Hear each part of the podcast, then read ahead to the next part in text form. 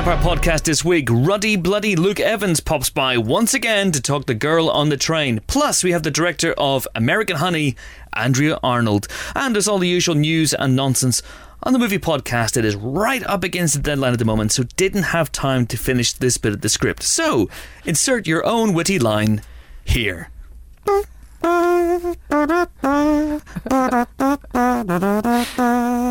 That bit of the script usually has a witty line. Um, Okay.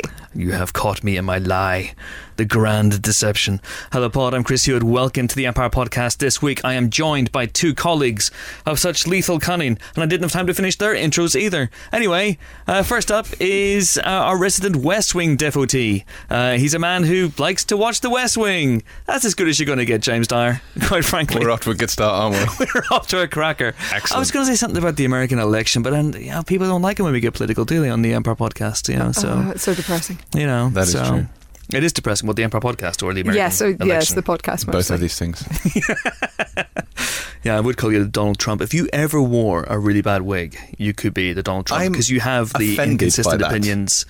You have the, you know, the fascism. You have all the I do not- things. I do not possess movie fascism. This is unfair. I didn't say Am movie fascism, I right, okay, I'm just a general Regular- fascist. Right, thanks. You've, Thanks. you've already insulted me. We've been here, what, one minute? It's going well. So Usually glad it's- I'm back on the podcast. Usually it's a lot quicker than that. That's not even a record.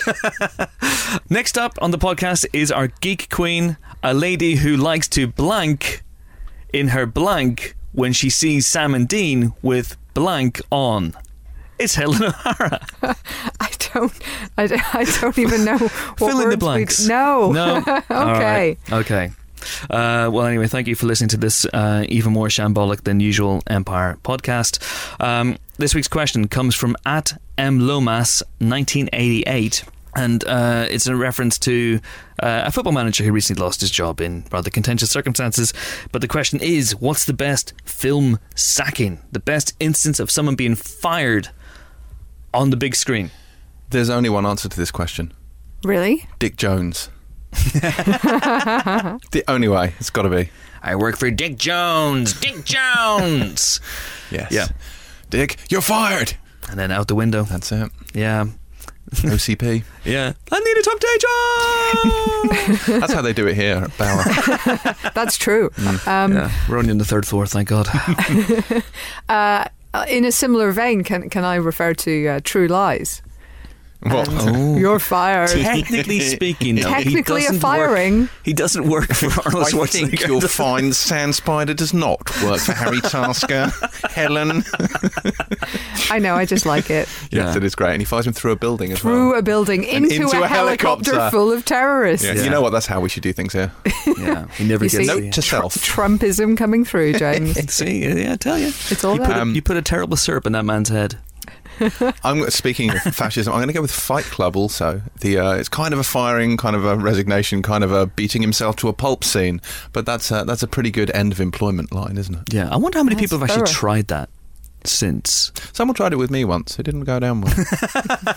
James' martial art training came in handy at last. Yes, I saved them from beating themselves by my beating them. Uh, basically, this is there, there's there's tons and tons and tons and tons and tons, and people will write in and they'll yell at us for missing stuff. Um, but um, um, Glengarry Glen Ross. Glengarry Glen Ross. Yes, Alec Baldwin, because he starts off by saying the good news: you're all fired, and then you have seven You days, whatever it is, to get your jobs back. that's that's a good one. Mm. That is what I was going to say. It's Yeah. not. It's not. It's you not. had a different one. I love that film though. I A love great Glengarry Glen movie. Ross. Yeah. I love that speech. Do you know that speech isn't in the play? I did not know that. Yes. Yeah, uh, it isn't in the play, and uh, it was written specially for the film by David Mamet. And um, yeah, it's fascinating. And whenever uh, James Foley, I spoke to the director James Foley about that movie. I love Glengarry Glen Ross, and he said that whenever Alec Baldwin came in to do his scenes, that the other guys they'd been filming for some time, and they almost saw him as Blake, his character, and so they, they shunned him at the craft services table, and they just gave him the cold shoulder. Uh, what's interesting about that, of course, is he never actually has any scenes with uh, Al Pacino. But there you go. But yeah, if you go and see Glengarry Glen Ross on the uh, on the stage, you do not get to see that scene. Note to self: Just- don't ever go and see it on the stage. Well, I wonder if any productions ever would add it in. Why would you not? I think it amps up the tension, doesn't Mm. it? Amps, amps up the stakes. And what a role for an actor! Oh, yeah. my God! I mean, Baldwin Although you would have to sit around then for an hour every night waiting for your curtain curtain call. I watched uh, recently. I saw The Lion King on the stage in the West End, Yeah. and there's a point where little Simba, little kid playing Simba, who's on stage for loads and loads and loads Yeah. of time, goes off, exits stage left, not pursued by bear. Oh no! Well, there are no bears in the savannah. This is true. Like, yeah, like its realism is clearly a huge point for the Lion King. And then immediately on bounds adult Simba, who Yeah. has been trained by Rada. And um, uh, and at the end, I noticed that little Simba doesn't take a curtain call because presumably it's past his, his bedtime. Mm. So I, you know, I would like that if I, if you played the Blake role in a in Gary Ross, do your speech, bugger off down the pub. There you go. Happy. Wow. It's such a prefer a role though. You could probably take a curtain call as you left the stage. yeah, just like go out, arms held high, Yeah. milking it. drop a mic, literally. Be amazing. Um, I'm going to mention three more very, very quickly uh, that just popped into my head this morning as I was panic writing this script. Um, Ant Man. Someone mentioned Ant Man. yes, Yep. Baskin Robbins. Baskin man. Robbins always finds out, bro. Uh, that great scene uh, where Paul Rudd is fired at Baskin Robbins uh, by Gregg Turkington. Um, Jerry Maguire. Jerry Yes. Maguire. Jerry Maguire. Yes. Who's He coming with me? Yeah, he gets fired, um, and then uh, we mentioned this. I think this is we mention this all the time now in the podcast. But Three Amigos, there's a great scene where the Three Amigos get get fired by Harry Flugleman at the beginning of the movie. You know, then they have it's an amazing just cavalcade of comedic talents. You have obviously the Three Amigos, but you also have uh, Joe Mantegna as the, the studio boss, Yeah. And you have Jon Lovitz, and you have Phil Hartman as his lackeys, and Phil Hartman's on the phone going take the amigos' clothes and yeah, get the amigos out of their house. And it's, it's such good fun, really good stuff. And there are other movies as well. Worst, worst sacking. I'm going to say up in the air. What? No, the, the, no, no, not, not as it's badly done, but to be, if you're going to be sacked, I'd rather be shot through a building than fired by a monitor. oh, I see what you mean. Well, no, there was an interesting. Uh, uh, Anna Kendrick talked about that in the current issue of Empire. Oh, And she talked about the the financial crash happened as they were making the movie, and she said so. Clooney's character went from being almost like a hitman to just being a genocidal maniac because because so many people in real life were you know were losing Yeah. their jobs at the time, and, and the whole kind of tenor and the, the tone of the movie changed as, as a result, which I thought was kind of interesting. That's really interesting. I hadn't even crossed my mind. She's a very smart lady, Anna Kendrick. If you haven't picked up the current issue of Empire, I do recommend a read. Look at that synergy, man! Brian synergy right now. how much is it, Helen? Uh, Four fifty and Where's it all good and e- evil news good and agents. evil news Yeah, agents. yeah, All right, all good, good, good, good. Yeah, Buy it now. Terms and conditions apply. I might use my wage, my my, my my my weekly wage to pay for it. Please, sir. Please, sir. Can I have a loan? Uh, right. Okay. So there's your question. If you want to have your question read out on the Empire Podcast, uh, then do send them in to us via Twitter. We're at Empire Magazine. Use the hashtag Empire Podcast. We're on email at podcast at empireonline.com, and we're on Facebook as well as, would you believe it, Empire Magazine.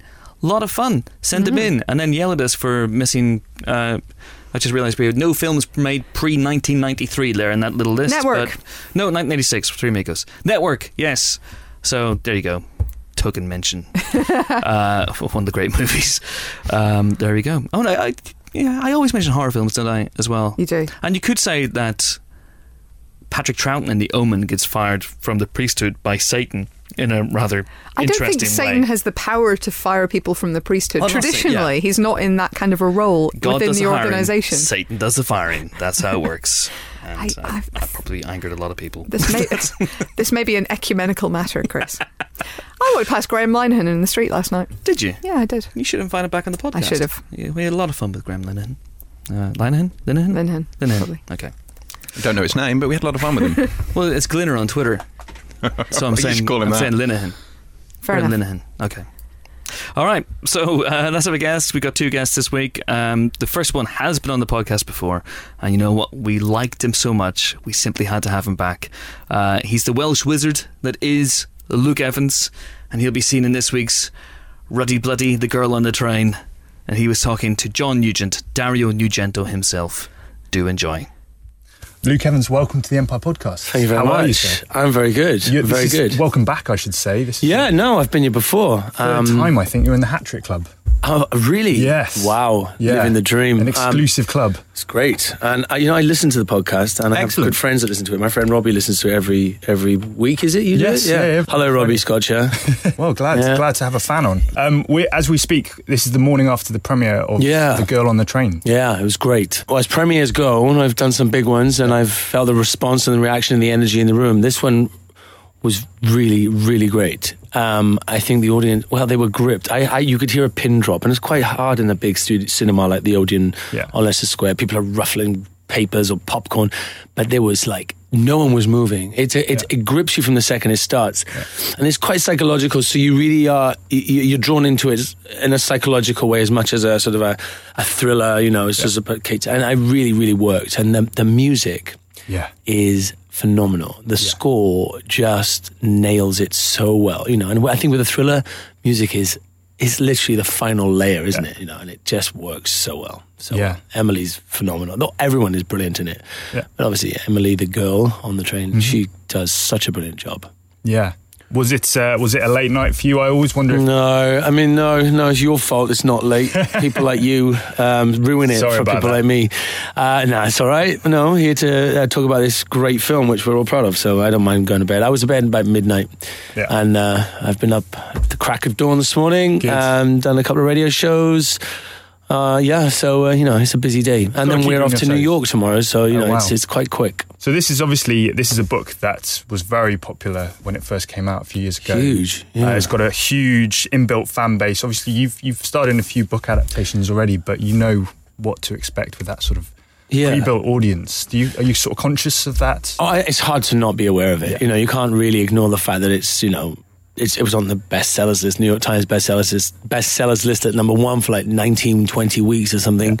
Um, it's still in the top 10, I think. And, you know, it's, uh, so you, you're very aware that there's a huge amount of, um, anticipation with the film. And, you know, when you read a book, it doesn't matter whether it's, uh, you know, mini novel or, or the Tolkien or Paula Hawkins, you'll imagine the, you'll create the look of the character in your head, you the location, the shape of their house, what they have in their house, the color of their house, you know, you create everything, the shape of the train, you know, all these different things. So it's actually a bigger job for uh, the adaptation into a film because people come with an idea of what it's going to look like or what they think the character is going to look like or, or, or act like. So um, you are aware of it, but at some point you just got to sort of think, okay, well, if it if we do it right, you know, they'll they'll, they'll go with it, and it, it most of the time it works. Yeah. So.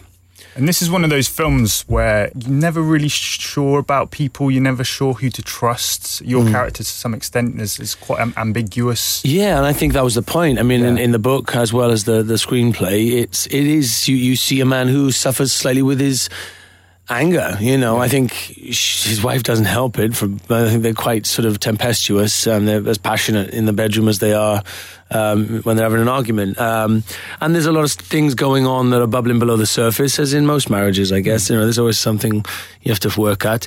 Um, but yeah, you.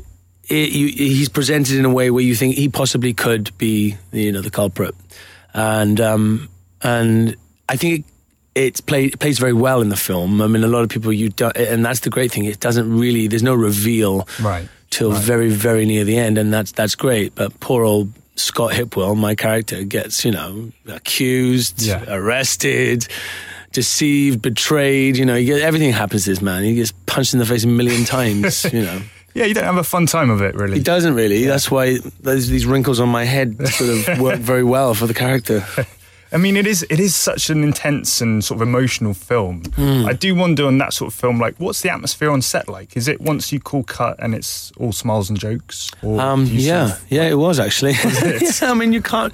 You, you have to have a bit of levity when it, you're Yeah. doing something as drainingly psychological and, and physical as this. Um, you know, it's, it, it's it's dark subject matter, and also it's very realistic. It, it's it's real life. You know, all right, it's it's extreme parts of real life, but it's still based in in in reality. So you don't really want to stay in those places. You know, it's better to be able to switch in and out of it. And um, and you know, Emily and Haley and Rebecca, we, we, we were all able to do that. My my work was mainly with those girls, and um, And uh, so yeah, it was fine, and you got to sort of just have a little bit of a laugh. There's plenty, Yeah. to, plenty to chat about. You've you've also starred in another pretty intense film this year, High Rise, which is one of our, our favourites. year. Yeah, I yeah. mean, that's that's pretty that's pretty full on, isn't it? that was That's- full on. That was more method. Yeah. Um, yeah. Um, I well, method without really thinking about it. I just couldn't switch off from the character. He sort of he gripped me really and um, took over a little bit, and I, I actually went with it for a while. I thought, why not? You know, I'm in Belfast, and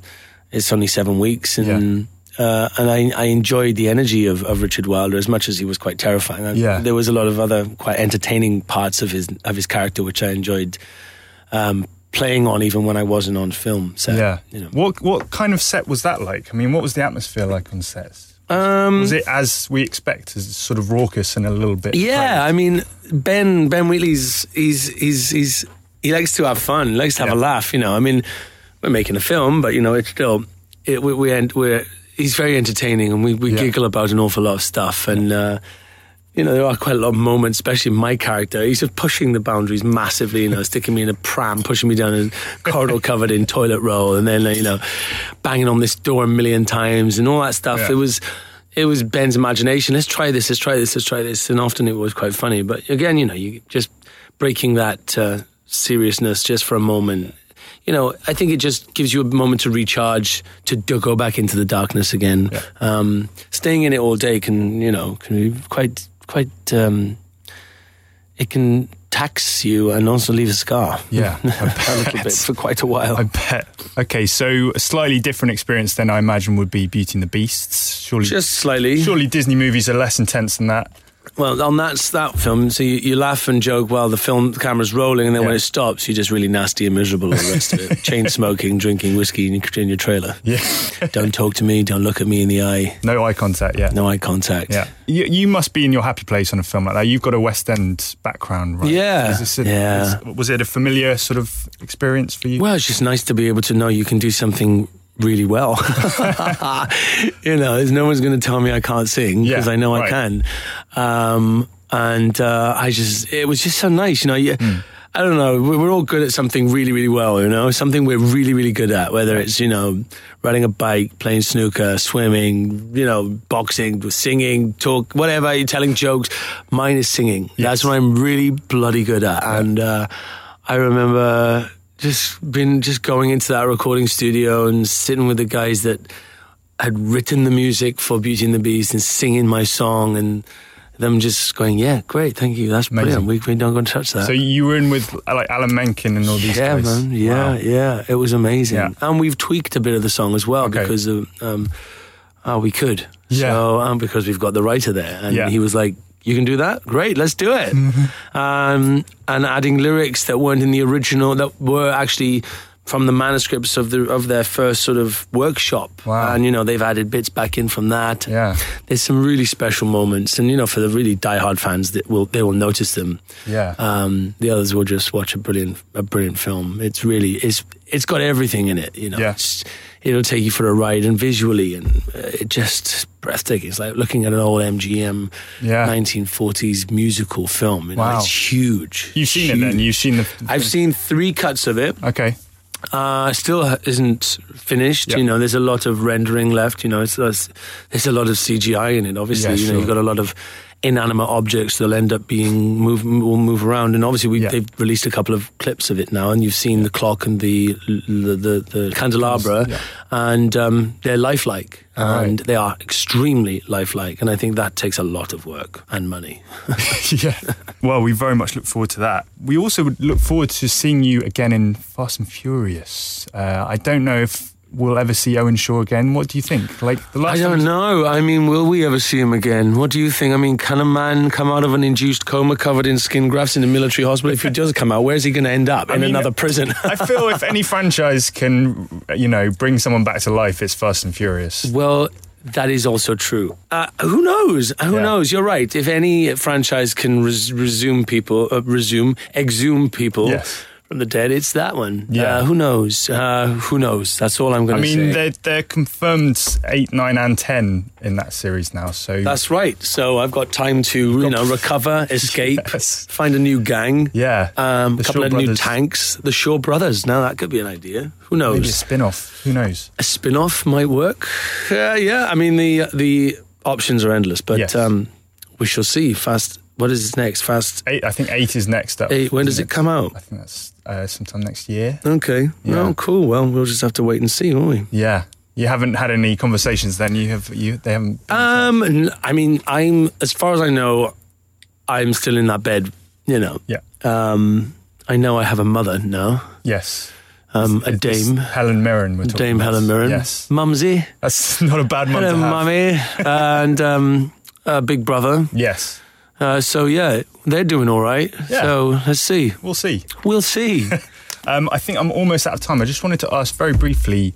Um, there's a parallel universe where you are in the Crow remake, yes. um, and obviously that that didn't work out for you, sadly. Um, but it's it seems as though, by choice. but yes. Absolutely by choice. So so Corin Hardy's pressing ahead now. Yeah. Um, with with with the new cast. Like I just wanted to know your thoughts on it. Like I mean, it's a weird one. It that's a it's a weird one for me. It was like probably the first like role I'd taken, and everything had been you know was going ahead. And then for it to not happen was a strange Yeah. thing, feeling. You know, it was the first time in my career that had happened, and I'd gone quite far in the process. I was in the middle of Dracula when they okayed it and it was going to happen and then we got to january and then you know i was hearing through the grapevine through my team that it was slowing down and something wasn't happening and you know it was and then the director pulled out who i basically really was wanted to do the film with that director javier Gutierrez, who's a fantastic um, filmmaker and um, he pulled out and we'd waited a long time and you know you can't wait forever Yeah. we were both, you know, wanted in other in other projects, and you know, you're saying no and all that stuff, and it comes a point when you sort of just have to walk away and say, no, I'm sorry, you know, it's too late now. And up from for a point, I would have probably thought about going back, um, but yeah, I mean, it's great that it's going to happen, and I think um, Jason will be a great uh, uh, a crow. I think he. Yeah.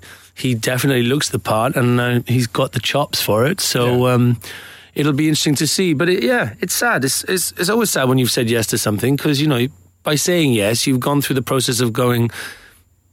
Is this something I want to do? I don't just say yes to anything. Of course. And uh, and this one was a really big deal, you know. And I was asked about it all year long, you know. And I, I couldn't say no, I'm not doing it because we didn't know. Yeah. Um, in the end, I just had to say no. Enough now. This is this is not. Uh, unfortunately, it's not going to be my my journey, and I have to go and do something else. But that's the way life is, and Yeah. um, you know, the, swings and roundabouts, and Yeah. one door shuts and another one opens, and you know, it's happened since as well, which Yeah. is which is weird. But you know, uh, I- you realize in this business, it's it's incredibly organic and. And it's amazing anything's ever fucking made in this business, frankly, because everything takes so bloody long to get done. Um, but it does, and um, yeah, it's all good. And I'm off to do another job, which um, I can't even talk about, which is really annoying. And they're very late in announcing it, but I start in two weeks. But it's a really great uh, film about um, a professor from Harvard in the 30s who invented invented one thing and created something else. And Oh, wow. Uh, I, I'm trying to. I'm not saying very general, and I'm on the Empire podcast, and I should be exposing it all. And I wish I could, but Yeah. I'm going to get into a lot of trouble because. Uh, they want to do a big announcement in about a few days. So, Yeah. Well, um, there you go. I watch mean, this space. Another door opens. It's Yeah, how it goes. Yeah. Oh, plenty of doors opened after that. Lots of doors. Don't you worry. Yeah. hey, Luke, thank you so much. Always My welcome on the Empire podcast. Please come Thanks, back man. soon. Thank you very much. I will. Take care. Thank you. Uh, Luke Evans told John that he listens to the podcast. So we should we prove? Should we test him? Should we test him? How do you want to test him? um, a written test. All right. Next time he comes in, we'll give him a written test, and he has to answer questions about things that happen. No, in the maybe we podcast. say a, a code word now, right? Oh, and yeah. then he has to, he has to say it back to us next time we interview him. All right. Okay. So like the code word is Go like it. badgers. Badgers. Luke Evans, if you're listening to this, next time you're on the podcast, you have to say badgers. The code name again. Badgers. Uh, okay. Let's have some uh, movie news. Should we? Movie Yeah. news? Let's Um, news. it's been quite a good week for titles uh, this week. There have been a couple of big fi- films that were previously untitled something sequel uh, now have proper names. Uh, one among them is Blade Runner, which Mm-hmm. will now be called. Logan. Uh, that's the other one. Damn it. Very good guess, James, but maybe you should have been keeping up a little bit more closely with the news.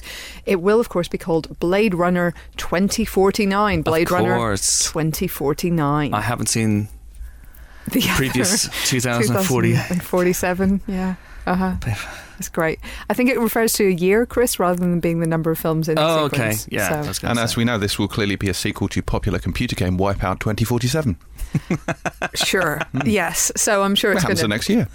bring that in. But of course, as we all know, Denis Villeneuve is directing. Ryan Gosling is starring with Harrison Ford, and of course.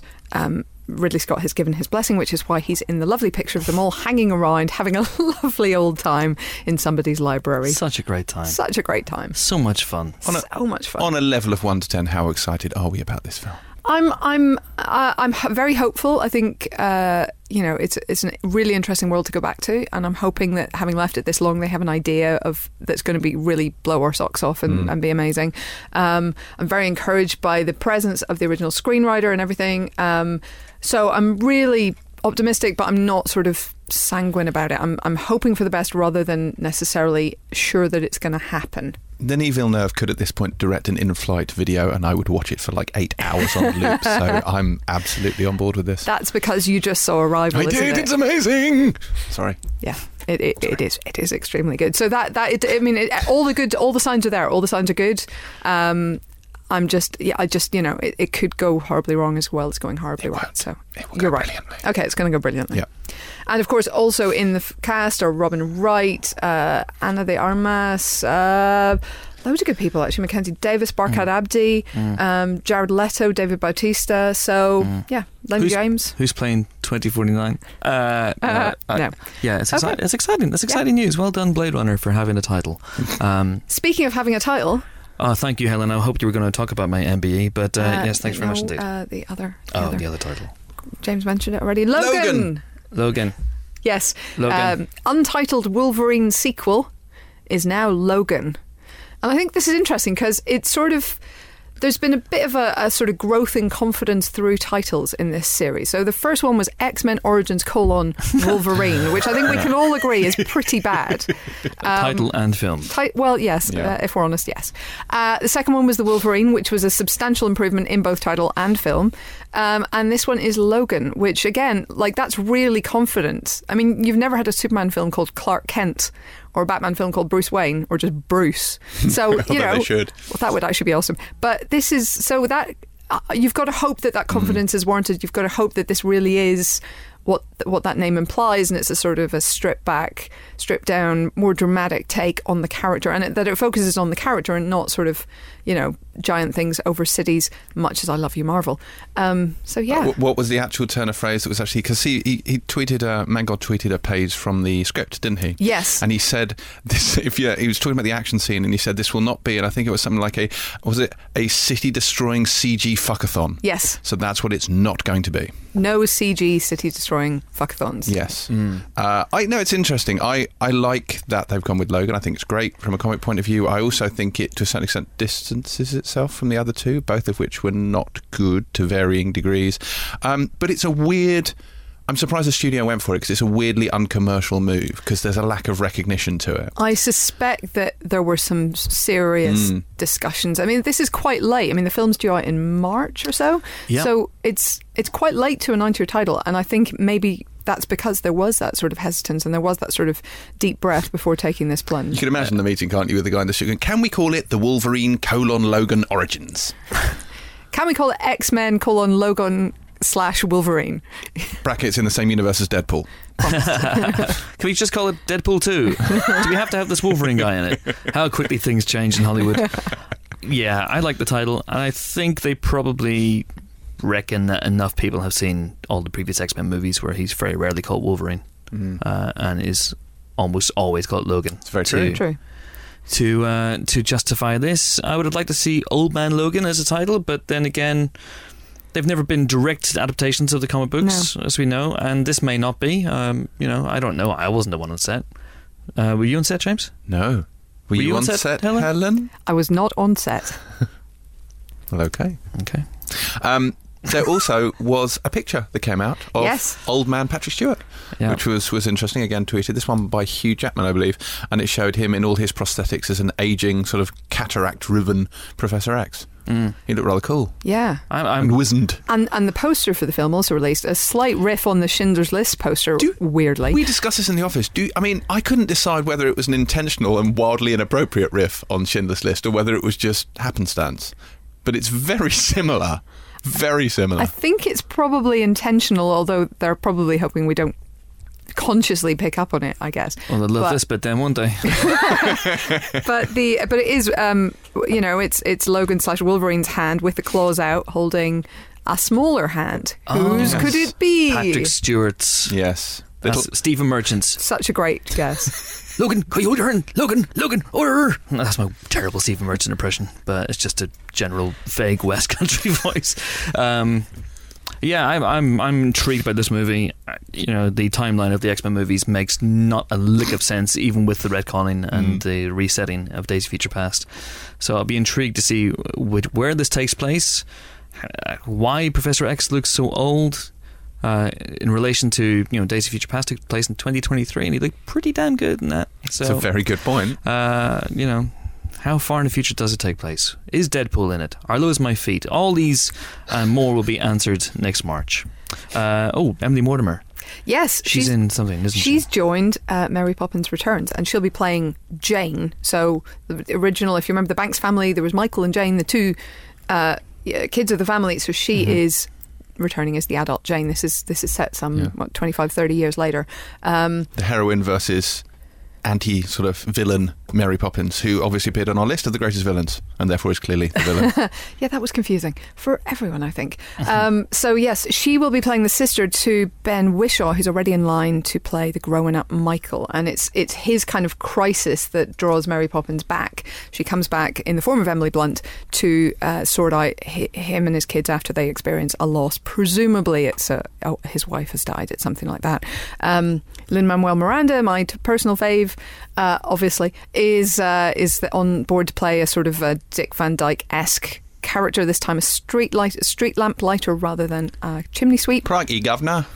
or words to that effect, but hopefully less, you know, awful. Cool, blimey, Governor. Me Hamilton queue's been banged up. Don Cheadle's busy, sadly. I don't Yeah. know that his his accent is necessarily that bad. Anyway, no. um, What do you mean And bad? Meryl Streep will be playing Mary Poppins' cousin Topsy. So it's all shaping up quite promisingly. Oh, what, Fingers Topsy crossed. It's very good. What on earth is wrong with you? What? I'm doing a spot on Cockney accent. In it, Governor. You sound alarmingly like uh, Tom Hardy in Peaky Blinders, which is deeply disturbing on every level. You not only sound like you're not Cockney, you sound like you've never been within the sound of Bow Bells, like in your life. What So- do you mean, Governor? I was born with the sound of bow bells in me blinking, what's it called? Head. Well, Cockney rhyming slang for head is Brown bread. No, that's brown dead. bread. No, know. wait, Anthony Head. Something that Uh, rhymes. uh, Yeah, Anthony well, Head, that's Anthony, it, yeah. Anthony, yeah, that's right. That's right. All right. So, what else do we have in terms of? Oh wait, I've well, got, I've got one. okay. I've got one. All right, get your um, jam jars around this. what is going on? Adam Shankman, Yes. not rhyming slang, is going to direct a sequel to Enchanted, isn't it? We Governor. are keeping it Disney right now, aren't we? Yes, that's true. Yep. I'm expecting, Um, I'm expe- expecting the check any second. really? No. No, that's it's true, and actually, It's true. this is this is quite promising. I think because Enchanted was utterly charming. Um, I would imagine and, and hope actually that by next summer, Amy Adams will have an Oscar under her belt, and we'll be looking for something. It's a bad know, place to keep an Oscar. you're right. It's very heavy, and it would pull your belt belt would- down and destroy the line of your would do, dress. and it would yeah. poke into things. I didn't think this through. Anyway, um, hopefully by then she'll have an Oscar, and traditionally you do a big silly movie after you win your Oscar, and this could be the perfect one Why would she have an Oscar? For Arrival. This could be her Catwoman. Um, this could be her cat. Wait, no, that makes it sound bad. Let's try that again. But no, she could have an, This could an be her Oscar for Con a Air. She's she's just as overdue as Leo was. Basically, she's had five nominations and not one. So this has got to be the Because clearly she needs to go up on the stage and go ah ah, or however it, however it goes to Yeah. summon the little I- you know things, the vermin with I the cum recall stuff. really liking Enchanted, and I am intrigued that they would go back and do a sequel because I didn't think it. I think it did well at the box office, but I didn't think it did well at the box office. But clearly, it's, It did well. It's done feels well. a little bit like a one. Do you know what I mean? It's like can Like you go one-off. back to that bell? If to go back to that well feels a little bit like you'd be straining the the gag because you know it works really well, and James Marsden is hilarious as Prince So Charming. Do you know what I mean? He's brilliant in it. But I wonder if that would wear very quickly unless they mix it up a lot. I don't know. We'll see. We'll Hmm. see. I do enjoy it a lot. Great stuff. I love a happy working song. It's a good song. though. it is a good song. We were singing happy working, so- working songs just this morning, Chris. we weren't were. We, we in really, the Empire office, we sing we really were. morning. We were singing songs of despair and desolation. Uh, this is what happens when the deadline approaches. Yeah. Yeah. Yeah. Yeah. Uh, continuing on a Disney trip very, very quickly, uh, there was a trailer this week for Pirates of the Caribbean, uh, which was known as Dead Men Tell No Tales, but is now over here in the UK. This is very unusual. Yeah. Will be known as something else. It'll be called. Salazar's Revenge. Oh, I thought it was going to be called "Please Come and See This Movie." Um, no, Salazar's Revenge. That's you're absolutely right. What? What? I mean, why? Well, Just I, another uh, I was suggested actually- subtitle. I was actually looking this up uh, in all seriousness yesterday. I mean, so we know that uh, Zootropolis, no, Zootopia became Zootropolis here because there is a Danish zoo called Zootopia. yes. Um, so I Is it was like, over there here, another? dead men do tell tales, and therefore it's inconsistent. No, but there's a BBC Panorama documentary called Dead Men Tell No Tales. Really? So I thought maybe it's that. I, that's the best I could come up with on a Google search. I haven't called up Disney yet to, to actually ask and find out. There's probably a, a you know a reason like that, um, but I would imagine it's got to be something along those lines. It's a shame because I mean, Dead Men Tell No Tales isn't, doesn't exactly roll off the tongue, but it's not a bad title. Salazar's Revenge is a little bit. Yeah. And actually, in some countries, it's going to be more like the Revenge of Salazar. Although I think that's j- down more to like local variations in how they put words together. But Yeah. yeah, it's it's very confusing. I can see why they've done this. I, uh, you know, because it gets people talking immediately in pubs and clubs up and down the country. people will be going, "Who is Salazar? Why does he want revenge? On Upon whom would he like to exact that revenge?" Um, Kevin. Well, I, I can actually tell you he Oh. wants to e- exact revenge upon, and this will shock you, Captain Jack Sparrow. No. I know. Who did not appear in the teaser. Make of that what you will. Um, and uh, and so yes, he's been imprisoned in the Devil's Triangle. Presumably, the devil That lives in Bermuda. sounds like a euphemism. It does, really doesn't does. it? Um, and and is now back, and he's seeking the Trident of Poseidon, which we all saw last in the hands of Ursula the Sea Witch, of course. Um, Yes. That battle I would totally watch for the record. Anyway, um, so yeah, actually, we last saw it in Trident's hands. Don't at me, okay? I know. Anyway, uh, Did you so say don't at me? I said don't at me. Don't at me, bro. Helen, Don't at I'm- me, I'm bro. hashtag embarrassed for you. Thanks. anyway, uh, so so yes, we know all that. We know that Brenton Thwaites is playing a character called Henry, and I couldn't forget to- it if I wanted to. I know. And due to a couple of slight, possibly slight spoilers that uh, Orlando Bloom gave away in a, in a press conference a little while ago, uh, we have reason to believe that he is the son of Will Turner. How? Uh, with Keira Knightley. You remember the post-credit sting, of course, to At World's End. I think well, we all course, remember we all it stayed well. to the end of the credits of that one. Where it turned out that Keira Knightley had had a son while Will Turner was away at sea being Davy Jones for 10 Yes, years. So yes. this is that child growing up. But then, uh, but, mm, And then Kaya Scodelario plays a character called, I think, Karina, um, who is an astronomer. We're told she's very different from Elizabeth Swann and not just the same character over again. Mm-hmm. Um, but there is a rumour that she might be Barbossa's daughter. So it's all. Barbossa's in this one as well, isn't he? Geoffrey Rush Barbossa's is in this one as well. I mean, because of reasons. And the trailer was um, Javier Bardem as Salazar. Salazar. Yeah, who's got a cool sort of drowned man kind of look to him, Yeah. like his hair is all sort of swirling. Underwatery. Yeah. In, in fact, yeah. It- it- an effect that we also see in Arrival. Mm. But um, I, I, it felt a little bit like, could they not have done something a little fresher? Do you know what I mean? So it's the teaser is quite short. Ghost pirate, looking scary, walks along, threatens someone, and then is a bit funny at the end. And it's it just felt like how many ghost pirates do we have to sit through, and why can't we watch the Kevin McNally spin-off movie that we all want? Yes. Gibbs. Now that I will Sorry. watch in a heartbeat. Uh, I can't believe we're we're jaded about ghost pirates. I, I will say I, I actually didn't mind the trailer. It's interesting, as you say, that they didn't put Jack Sparrow up there. It's almost as if they wanted to avoid that for the time being. It's bizarre, isn't it? yeah. Anyway, but um, uh, it looks like it harkens back to the tone of the first movie, Yes. which uh, you know I, I, Is a good st- I still think is, is is a very very good film, and um, I'm just intrigued by it. I'm intrigued by how this one will shape up. It's been five years, I think, since On Stranger Tides, which we can all agree was terrible, uh, but still made over a billion at the box office, which explains why they're doing a fifth one. Um, and hopefully, this one will get back to basics as as much as you can have basics with zombie pirates and whatnot. Indeed. Um, but uh, I think it was Mark Millar on Twitter about two weeks ago said, apropos of nothing, that he had heard, and if it was Mark Millar, I apologise, but someone um, said that they had heard that this is the best since the first one. Apropos of nothing, like people who don't even work for Disney were Yeah. saying that that's the Scottish. Who's your favourite ghost pirate? I mean, it's it's Barbossa actually. No, it's not. It's the ghost monkey. Oh, ooh, ooh, ooh. Yeah, that's right. That was a good answer. That's probably true. But yeah, Barbossa of the captains. I mean, obviously, LeChuck from Monkey Island, notwithstanding, uh, is probably the best. Good. So, I'm glad we spent so long talking about that. That's awesome. Right. Um, so that is that for movie news. Unless you have anything majorly pressing, if not, I should introduce our second guest this week. let's do it. uh, who is one of our favourite directors, one of the best directors in Britain. She made her name first as an actress. She was on Number 73. Do you remember that show with Sandi Toksvig Oh, yeah. him out of Art Attack? That was good. Uh, then she won an Oscar for her uh, short film Wasp in 2003. Uh, parlayed that into uh, great uh, British independent films like Red Road, Fish Tank, um, Wuthering Heights uh, five years ago, and now Andrea Arnold for It Is She is back with American Honey, uh, which stars Sasha Lane, Riley Keough, and uh, Shia LaBeouf, and is by all accounts fantastic. Our Emma Thrower in particular is evangelical about it, so we rewarded her with an audience with Andrea Arnold. Enjoy. Andrea Arnold, welcome to the Empire Podcast. Thank you. Hello. Hello.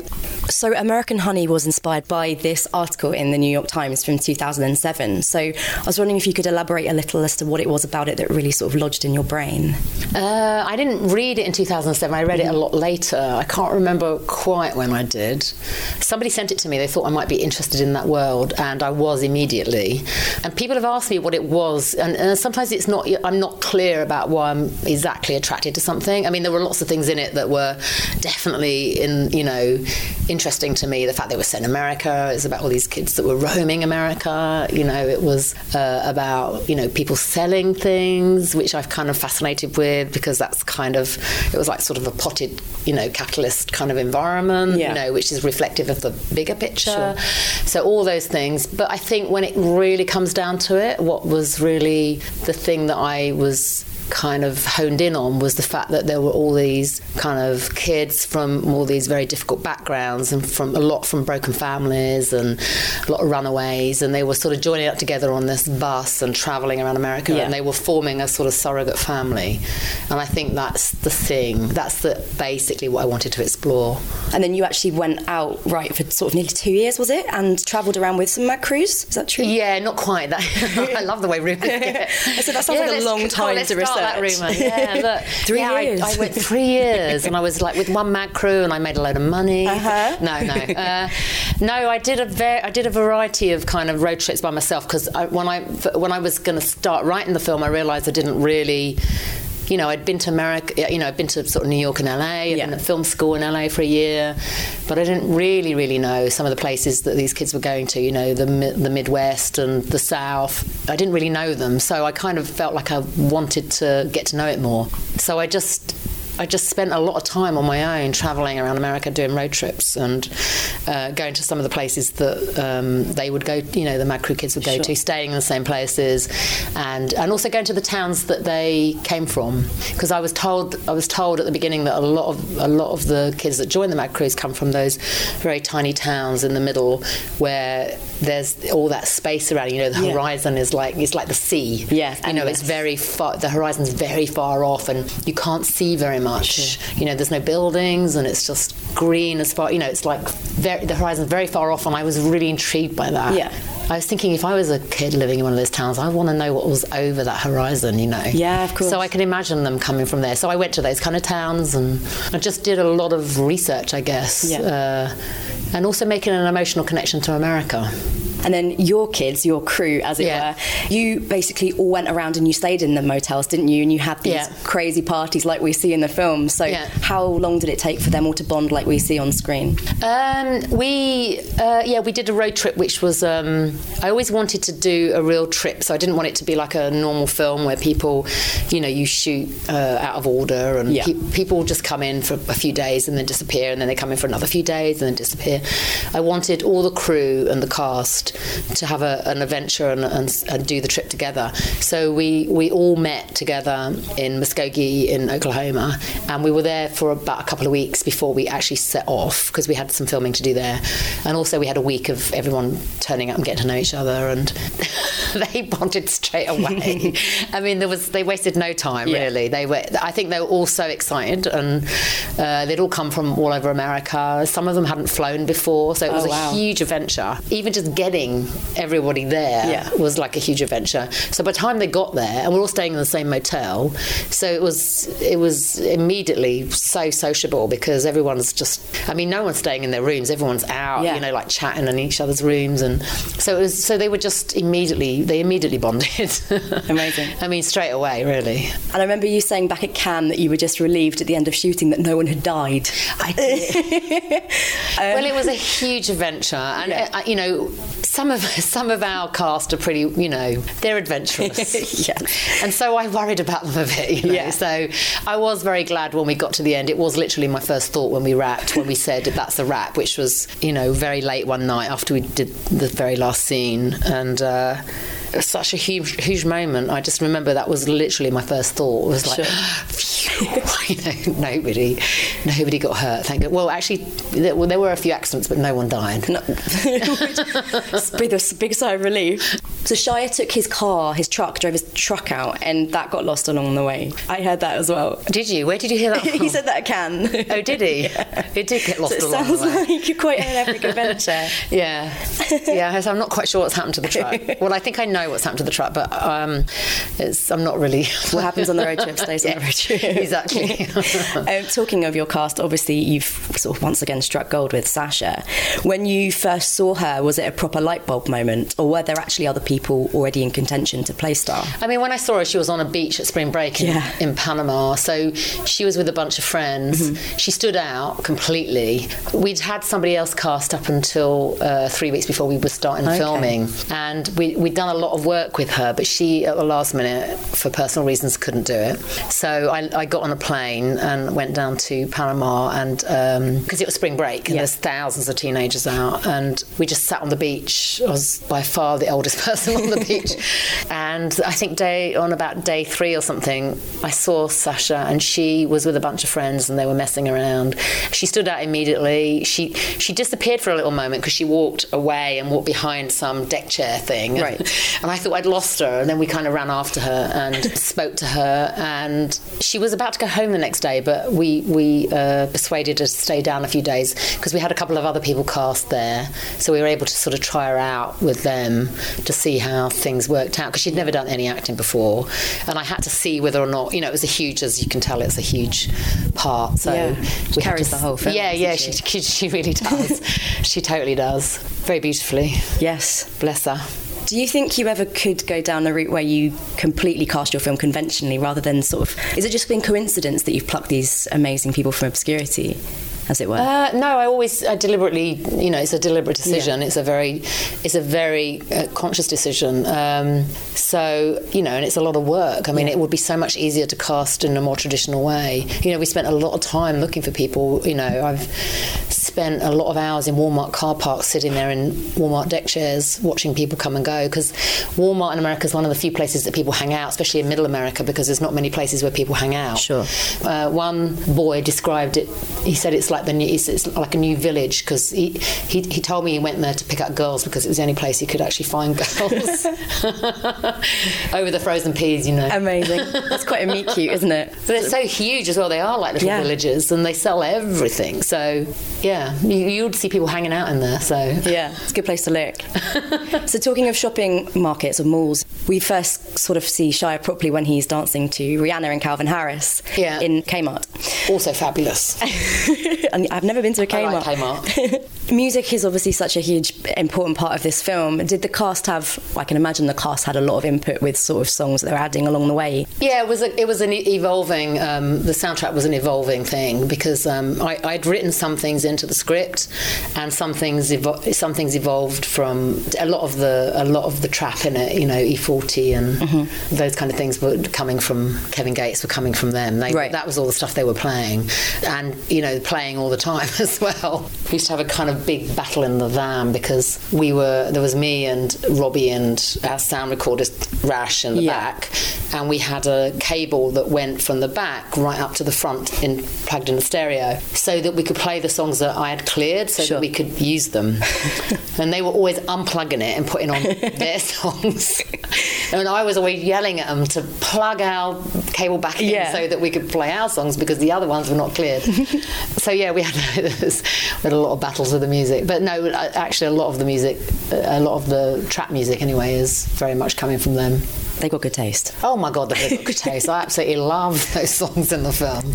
A lot of people understandably think of your work as quintessentially British. So, what was it like going off to America and making this? Did it feel a lot bigger, or did it just feel like you were just doing it in another country?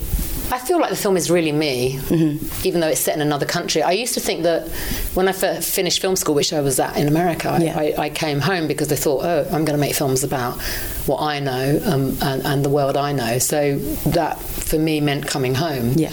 But actually, I guess as I've made more films, I realise that you can be very you in all kinds of worlds, and the, the decisions you make can reflect you, some deep part of you, without it necessarily being exactly on the nose. Sure. So I actually think American Honey, in some strange ways, my most self, you know, it's my most self I've been. I think I was very free with um, the decisions I made. I allowed, you know, I've, I've heard a couple of people describe it as messy. I, I don't know if they mean that in a good or a bad way, but I wanted it to be lively, and Yes. I wanted there to be, you know, so if I, we were doing a scene and a dog would appear, I would include it, or if they started dancing, I would let it happen. So I tried to bring the life in. I, in a way, I kind of added the mess of life. I tried to make it more like life. I think when we make films, we often get rid of all the life that there is really, Yeah. and we sort of simplify things and we make it, uh, we control life in order to make it more simple. Whereas actually, I wanted to put more life in. I wanted to make it kind of like that, and I think that's what people are reading. Talking of lively, Shia is amazing in this. He is so magnetic and it's such a visceral performance. And he's been very outspoken about how much he loved your previous work. So, what was it like working with him and having him on board with you? I love working with him. He, he's he's a very lively character man. From the moment he arrived, I mean, I met him a long time ago. We met in a cafe in London when he was here.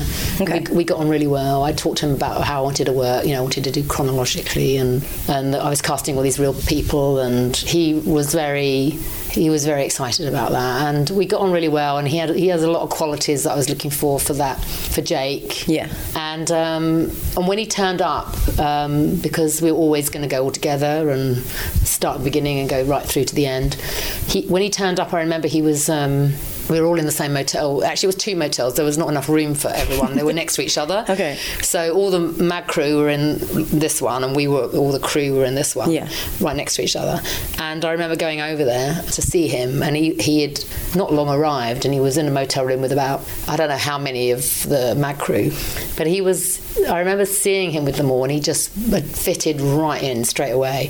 And I always thought it's going to be quite challenging for an actor who's done a lot, you know, because all these people that I've cast are very real. Yeah. So uh, he's going to have to be very real. and he just fitted right in straight away. And and I love their attitude towards him because they didn't give a monkeys. He was, you know, sort of well known. They Yeah. didn't they didn't care. They were straight off, just you know, regular with him. They just all hit it off very quickly. And he also said before watching the film that he imagined it might be like a bit of a yearbook from that long journey you'd had. Hmm. And the rest of the group sort of backed him up and said, Yeah, it was a bit of a holiday. I'm sure that was the last thing that it was for you. It wasn't a holiday. um, what was the biggest Did they say that? I don't know. Yeah. I've never heard them say that. oh wow! Right. Maybe quietly. Wait till I see them. Well, yeah, well, in a way, you know, a lot of them were not on camera a lot of the time, and we we always we also tried to do like their days out and stuff like that. So they did quite a lot of adventurous things in between, you know, when they weren't filming and stuff. So I'm sure it did seem like a holiday sometimes. Not to me, it didn't. no. What was the biggest challenge for you on the on the shoot? would you say? Wow. I mean, every day was a challenge. Um, and because I'd cast so many people who hadn't acted before, it was, it was always. Uh, every scene was really quite tough. Yeah. And so I always felt I had to be really on, which is, you know, you do anyway. But um, the biggest challenge, just every day, really. Getting them out of bed. How did were they all good at getting up in the morning? Because that's a lot of people to. Not always. I have to say, there's a lot of chasing some people some days. Yeah. There's a lot of partying as well. So Yes. I mean, I partied a bit, but other people partied way harder than I did. So those hangovers were real. yeah, yeah. There was some serious partying going on. I mean, I, I, you know, probably I don't know half of it. I have Yeah. to say. Sometimes, you know, I'd walk through the motel and I would see a bunch running, and I'd think, oh, what's going on? You know, what they doing? And um, I, I, I'm sure I don't know half of it Sure. actually. You've been directing episodes of Transparent, which Yes. is super exciting because that show's been making waves in America and has, you know, Emmy success, everything, rightly so. How has that been for you working on television? I've really loved it, actually. I, I didn't, for a long, long time, I always was very um, wanting to just do my own work and, and, and to write and do that. And every time I finish a film, I'm in a completely different place. Yeah. I've worked through quite a lot of things and I'm in a completely different place. So I, I want to go on to figure out the next thing. And then uh, Transparent came at the, I think it came at the end of filming American Honey. And Jill had been writing to me, Jill Soloway, who's, you know, the uh, creator of Transparent, had written to me and asked me about it. And I watched it and loved it and thought, okay, why not? You know, why not give this a go? So I did, and I really loved it. Yeah. I loved it. The actors are amazing, and Jill's got a really good team of people. So I kind of landed into this kind of, you know, I try and create a sort of family Yeah. crew type thing, and Jill's done that too. So they were very embracing of me, Yeah. and even though I didn't really know anybody there at all, they were incredibly embracing, and I just abs- really enjoyed it. Can you imagine yourself ever writing and or directing some sort of television anthology of, of sorts? Yeah, I think I can. I mean, I'm. I've sort of some. I have some slight conflicts about this because I always believed in film and the Yeah. images and the big screen. You know that quote about "a look in the eye can start a war." I think was that Bresson or somebody who said that. I love the idea that just one image can say so much. You Yeah. know, just a look in the eye could start a war. And I, you know, cinema. That's what cinema does. But the TV screens are getting a lot bigger now, aren't they? You want to keep your Academy ratio with Robbie, don't you? Yeah, I love my Academy ratio. and actually, I don't have a television. I don't watch television. So I, I just naturally stopped watching it about four years ago, and I haven't watched any since. And so I wonder is it okay to make television if you don't actually watch it? But then you've got your computer, so you watch it on the computer, don't you? So I'm not so sure I can draw a line or what, where that boundary is or isn't. But yeah, I can see that it's really interesting for people to do television and develop characters over a long period of time. Sure. That is very attractive, I think, because then all those little details, because I always pack so much in my films, I often think that they're spilling over and I need to give them more room. So maybe it will be a place for me to give people I'm interested in more room. And finally, when the credits started rolling on this, I felt like I'd been on a journey that I didn't realise I was taking. What is it that you want your audience to leave with after seeing this film? Oh, I would never say that Uh, because because everyone's you know I want people I leave space in the film for people to put themselves. I hope that's what I try to do. So I wouldn't explain. I would never tell you what I would want you to feel. Yeah. I have lots of feelings about that and what I would I know inside what I would like to say to you, but I would I wouldn't want to spoil it for anyone. I would like them to have their own experience and, you know, not me sort of tell them what to feel. Amazing. or we'll let them go and do that then. okay. Andrea Arnold, thank you so Thank much. you. Thank you. Thank you. Okay, so it's movie reviews time now.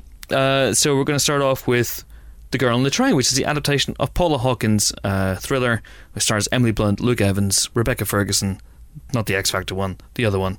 Uh, and we heard all about it with Luke Evans, but now we're going to hear about it from Jimbo. So this is the adaptation of Paula Hawkins' book, the one that everyone on trains weirdly was reading last year. Yeah. Um, and this one stars Emily Blunt as uh, a divorced uh, alcoholic called Rachel, who is not in the best mental state, uh, and who, having been fired from her job, rides the train to and from New York. Obviously, the uh, the book is set in the UK, so it's been transplanted across across the pond, um, and she views the people in a specific house that she passes on the train every day, and sort of develops a fantasy about who they are and what their life is in her mind. Now, one morning, uh, the one the girl that she views in this house disappears, and she becomes embroiled in the investigation, principally by pretending to her husband that she was a friend of the missing girl. It's all slightly convoluted. Um, which is really this in a nutshell. It's it's kind of a story of broken people leaving tragic, leading tragic lives and being a little bit unhappy. And all the way through that kind of miasma of misery, you're trying to determine what on earth is going on. Uh, so someone's gone missing. They may or may not be dead. She may or may not know them. She may or may not be stalking her ex-husband. He may or may not be a very unpleasant person. It's a very, very odd sort of mix of sort of threads, uh, which eventually become unraveled with a big reveal at the end. It has been compared, perhaps a little bit reductively, to a kind of the new Gone Girl. Yeah. Um, I guess because it's kind of not quite what it seems, and perhaps because the principal characters are all quite loathsome.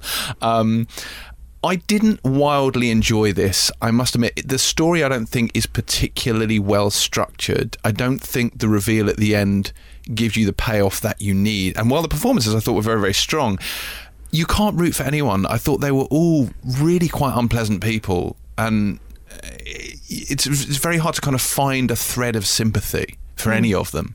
Uh, and it gets to the end, and you almost don't really care, I think, by that point. I know uh, Johnny Pile, who reviewed this film, I believe, was it Johnny who did the review for this? Think so, yeah. Um, his, uh, one of his main issues is he doesn't believe it quite works in the New York setting simply by virtue of the fact that their train lines don't work like the way ours do. Um, and he might well have a point. It does seem a slightly odd setup in this case. Uh, where's she coming in from? Do you remember? In uh, in the book, isn't it Ashbury or something? It's a fictional town in the book. Yeah, and she's taking the train into Uh, London. just taking the train to London. Okay, oh, so the okay, fine. Southern. Well, the whole thing would just be her presumably stuck in a tunnel while everyone's struck. But uh, there you go. So, what did you what did you make of this one? Well, I think it's it's very difficult to make a film about and based on a story with an unreliable narrator because she is alcoholic. She does have these blackouts. You don't. She doesn't know what's going on during those times, and and so. It's it's difficult to know what to trust, what to not trust, how much to sympathize with her, how much to engage with her, because you're sort of you're holding yourself back a little bit because you're like, well, I don't know if I should really trust her. She seems a bit odd, um, and you're, it's the same thing you said. Yeah, it's it's it, you don't know who to root for um, a lot of the time. And so, yeah, it loses some of the impact that I think the book had because I think you had a little bit more room in the book to, to kind of go along with her and say, okay, I'm not quite sure about this woman, but let's see where we're going with this. And I think in, in on film, it's a little bit harder to do that, strangely. Mm, I, I haven't read the book, so I don't know quite how to draw, quite how they've sort of changed it in terms of how you feel about the characters. I remember from Gone Girl, I thought the smartest thing, and it might have been unintentional that they did for the film, was they made Ben Affleck's character slightly, slightly mm. more appealing than he is in the books. In the book, he is a an absolute arse from top to bottom, as is she, and you have that similar problem. It's a very good book, but they are both loathsome. And I think in the film, at least, he comes across as across as misguided and slightly callous, but not a bad person. Yeah. Whereas in this, they're all, you know, certainly the way they're set up from the beginning is they're all pretty unpleasant. Yeah. So we gave this film two stars, which is not a recommendation. Uh, it's one of those ones I'd probably say if you're banging around town, you don't have anything else to see, and you quite fancy it, go and watch it just because it's a film people will be talking about. But uh, it's not hugely worthy of your time, unfortunately. Okay, so then two stars for The Girl on the Train. And next up is one of the year's true one-offs. It is the Greasy Strangler. Uh, if you like Grease and you like stranglings, my word, this is the movie for you. Uh, Helen, you've got the task of explaining this one. Well done. Uh, yeah, Greasy Strang. This is uh, this is a film that uh, Empire's editor Terri White went nuts about, and I can absolutely see why because it's unlike anything else out there.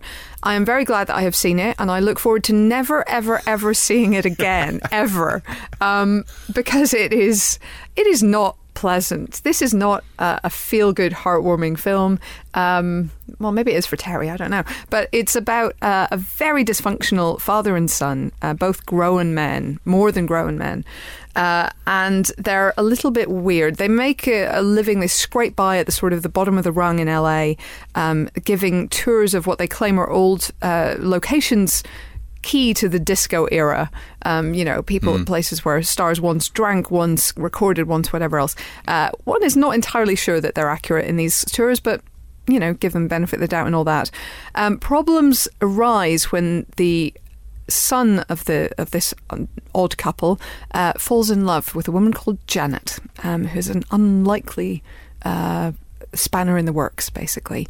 Um, and uh, Big Ronnie, who's the father of the pair, played by Michael St. Michaels, uh, takes takes exception to this relationship. Thinks that his relationship with uh, Big Brayden, his son, will be put under threat, uh, and uh, and throws his own spanner in the works. Rumbling on in the background of all this is that there have been a series of murders, and uh, by a greasy strangler, and Big Ronnie keeps, you know, telling people that really he's not the Greasy Strangler. You probably think he is, but he, he's not the Greasy Strangler. Well, it's not too much of a spoiler to say he is the Greasy Strangler. uh, and and his murders are bizarre and and unpleasant and and really grotesque, but in a very kind of cartoonish weird way. This is a film full of grease to the point where you'll never want to eat sausages again. It is a full is a, a picture full of full frontal nudity uh, with some of the most extraordinary prosthetics you will ever see in your life, uh, and uh, and it's it is hilarious and weird and and gory and disturbing and brilliant and uh, yes it's it is great we gave it four stars and i never ever ever want to see it again now thank you and that is a recommendation. okay, then. So, four stars for The Greasy Strangler. It is something that you need to see, I would say. Uh, next up is Supersonic, which is a documentary about Oasis and those pesky Gallagher brothers. You just want to get them together in a headlock and say, "Gotta sort it out, you guys." What's this one about? Is it good? What's happening? So, yes, Supersonic. I'm not the world's biggest Oasis fan, although I listened to them back in the day because you had to. You had no choice. They were everywhere.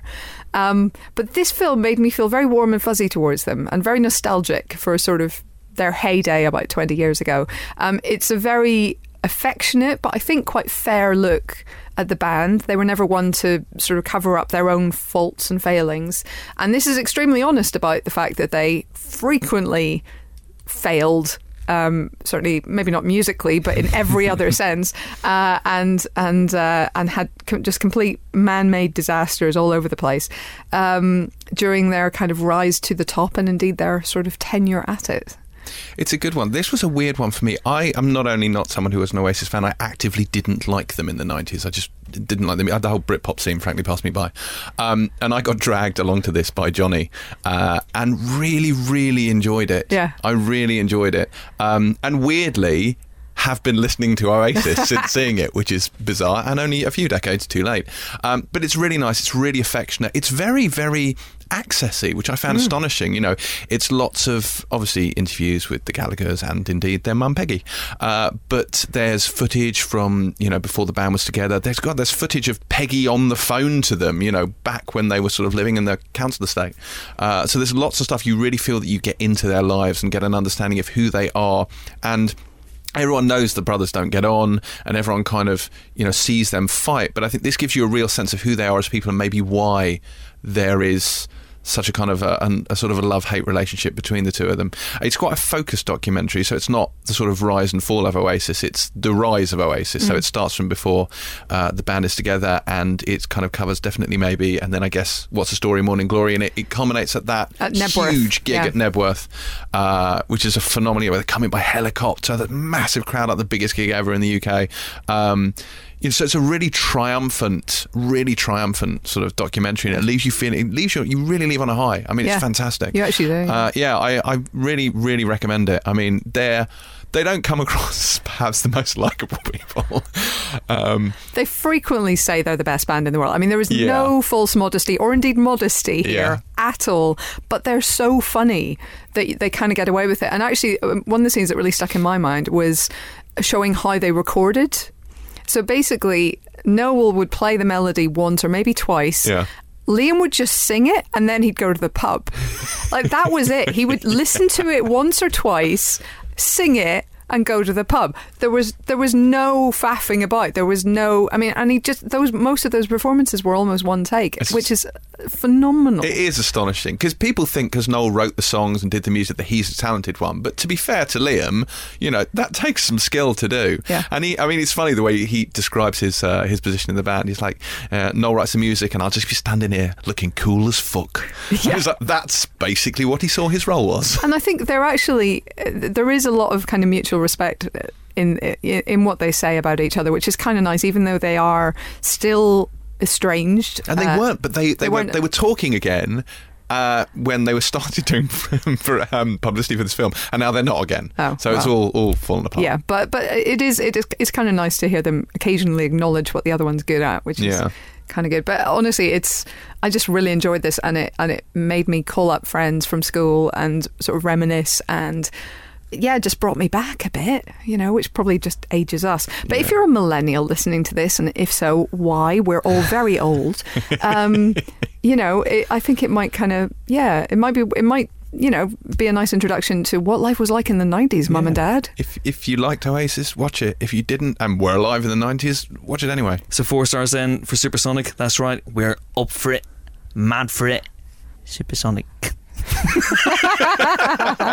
Yes, yes, we are. when improv goes wrong. Uh, four stars for that one. And then next up, we have War on Everyone, John Michael McDonagh's latest movie, uh, which breaks his run of five star movies, but just about, just about. The Guard was five, Calvary was five, and now War on Everyone is. No, wait, don't spoil it. But it does star Alexander Skarsgård and Michael Pena off last week's podcast. They finally left the booth. they tried to take the place over. It was, it was, it was anarchy.